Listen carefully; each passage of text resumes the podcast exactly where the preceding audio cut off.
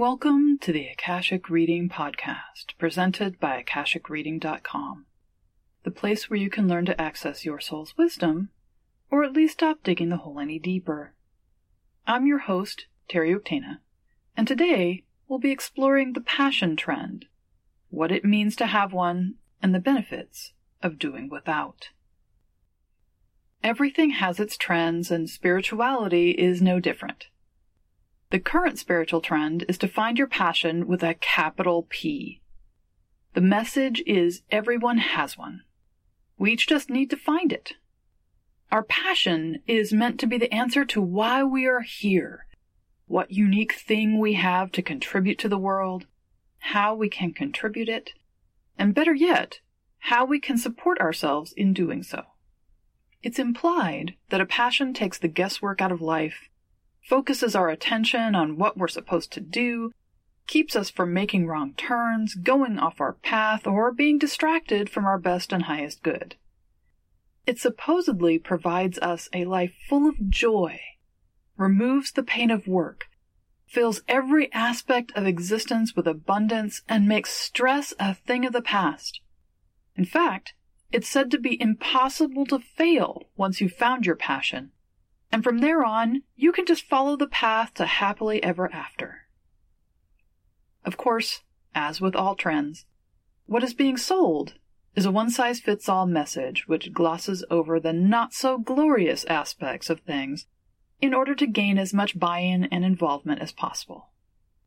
Hence, the inevitable disillusionment when things don't work as seen on TV. So let's talk passion with a capital P and see what there is to find. First off, passion isn't a new thing. People lived passionate lives long before passion became a buzzword in the spiritual community. There are those who were passionate about religion, such as Joan of Arc, Teresa of Avila, Mother Teresa, and St. Francis. And I'm sure just that sentence has brought to your mind a number of others which have interested you over the years. Then there are the artists like Van Gogh, Klimt, Frida Kahlo, Michelangelo, and so many others just over the past few hundred years that we'd be here for hours just blurting out the most known. And then there are the writers, the scientists, the doctors, and all the other professionals who wanted and needed to be the thing which they have become. Having a passion is nothing new, and the effects of having one aren't a mystery either. What is so enticing about a passion or a calling is it takes the guesswork out of the question, what do I want to be when I grow up? Whether we know it as a child or whether we find it early on, a passion takes us by the shoulders and shoves us in the right direction. Therefore, all we have to do is get to work. And the work is what we want to do.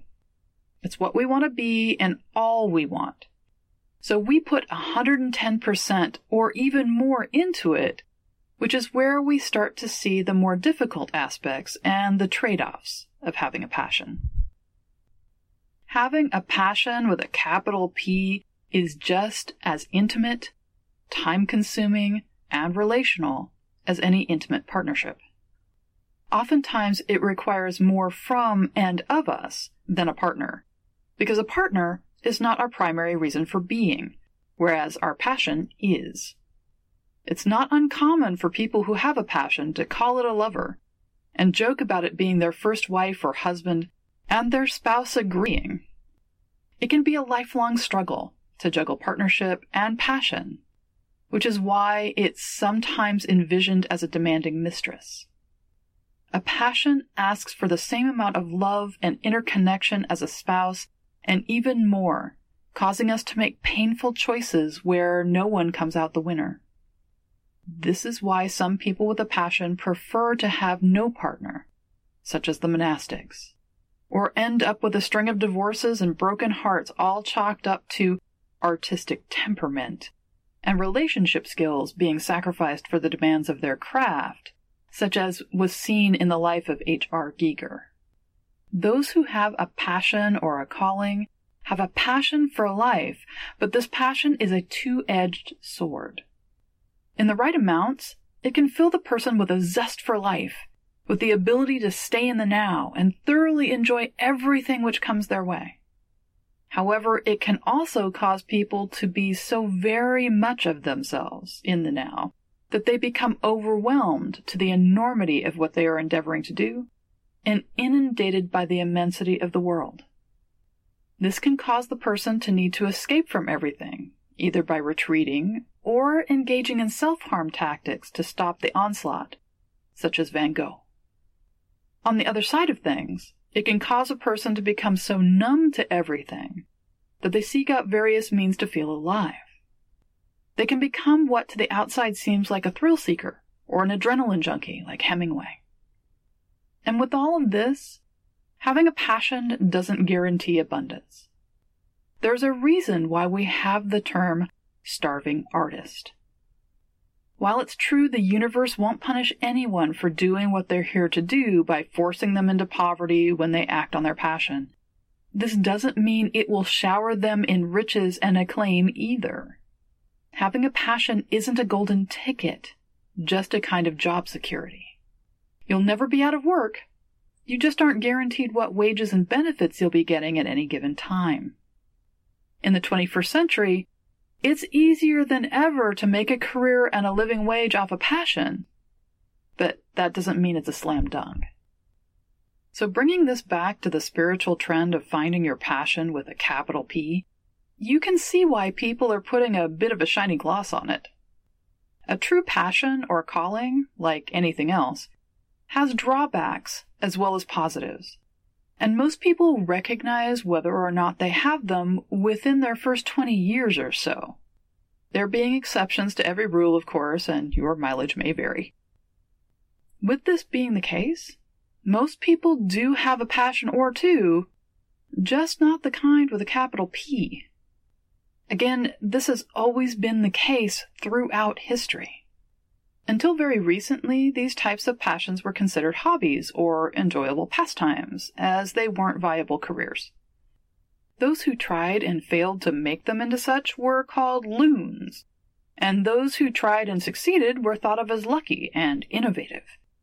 Happily, we can now specialize to a degree which makes our hobbies and pastimes into viable career choices with hard work and dedication, if that's what we choose.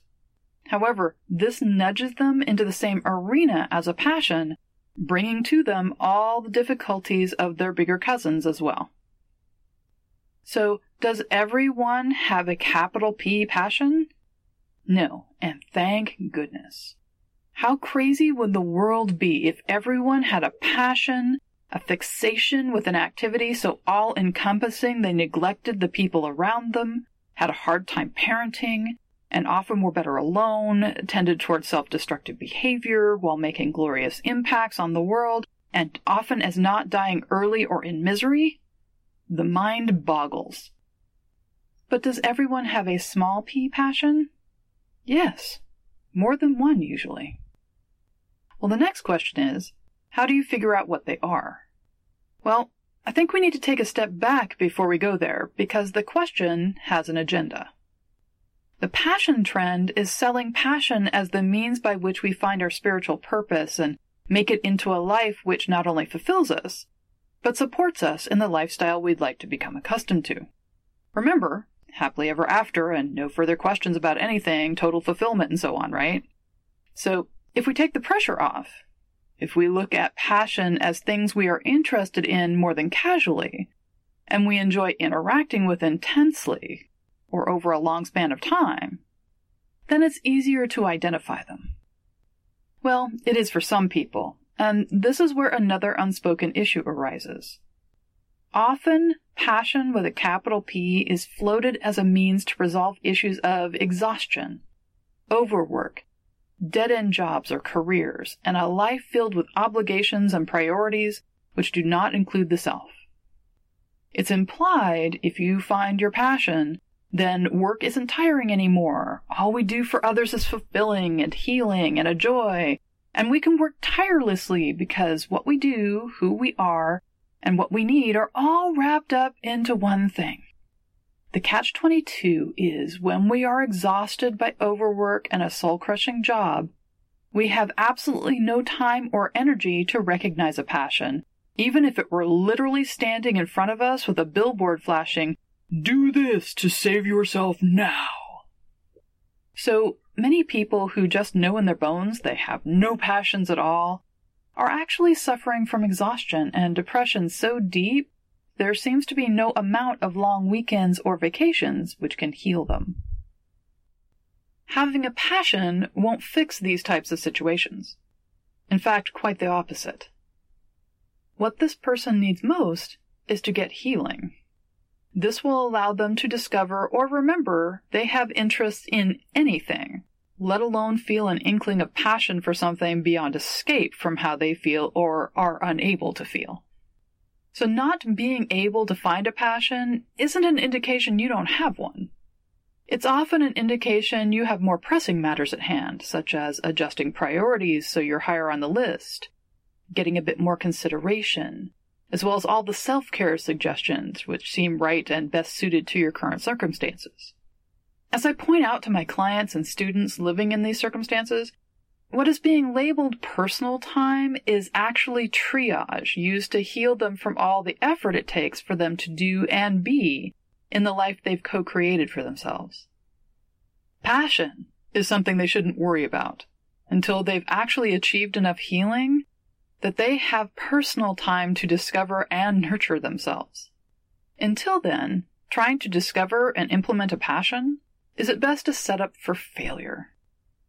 For others, the question of how to figure out what their passions are becomes overwhelming because they seem to be passionate about everything.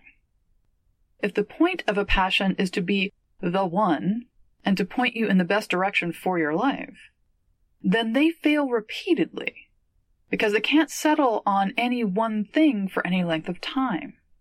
Oftentimes they're labeled as flighty or unable to focus, interested in everything, but only long enough to know it's not what they want to do long term, and then they're on to the next thing. They are usually bored easily and get frustrated because a spiritual path is described as being a long term commitment, which they can't seem to make. However, the problem is not with their lack of commitment or passion, but with the way in which passion is defined and conflated with a spiritual path. If having an all consuming passion for only one thing, only one activity or career in life were the answer to success, happiness, and a meaningful life, then we would not see Da Vinci as being successful. Nor would we think of the phrase Renaissance man as being a positive thing. And we would probably never hear of Elon Musk or Tesla. Elizabeth Gilbert has spoken eloquently about how people have become passion bullies forcing everyone to need one, and defining a spiritual, happy, and fulfilling life as one guided by passion. For most people, our spiritual path is not ruled by a passion, but guided by our interests, our choices, our loves and desires, our circumstances, those who come in and go out of our lives, the opportunities we choose and those we don't, as well as a myriad of other components. This makes things less certain, less clearly defined, less a yellow brick road and more the place where two roads diverge in a wood. However, this also means while we are more responsible for the outcome that we might like, we are also freer to make our life into whatever we would like it to be. In any given life, our path is something we co create with the universe and there are not clearly defined right and wrong answers, but a selection of right answers, which will all get us where we want to go sooner or later. The question is not what we should do in order to walk our path, but when will we invest in ourselves enough so we can? And that's all the time we have this week. Next week, we'll be talking about the reasons why we manifest relationships into our lives, what they do for us, and what we can do to make them better. If you're interested in knowing more, check out my website, akashicreading.com. And if you're enjoying this podcast, please take a minute to give it some love on iTunes.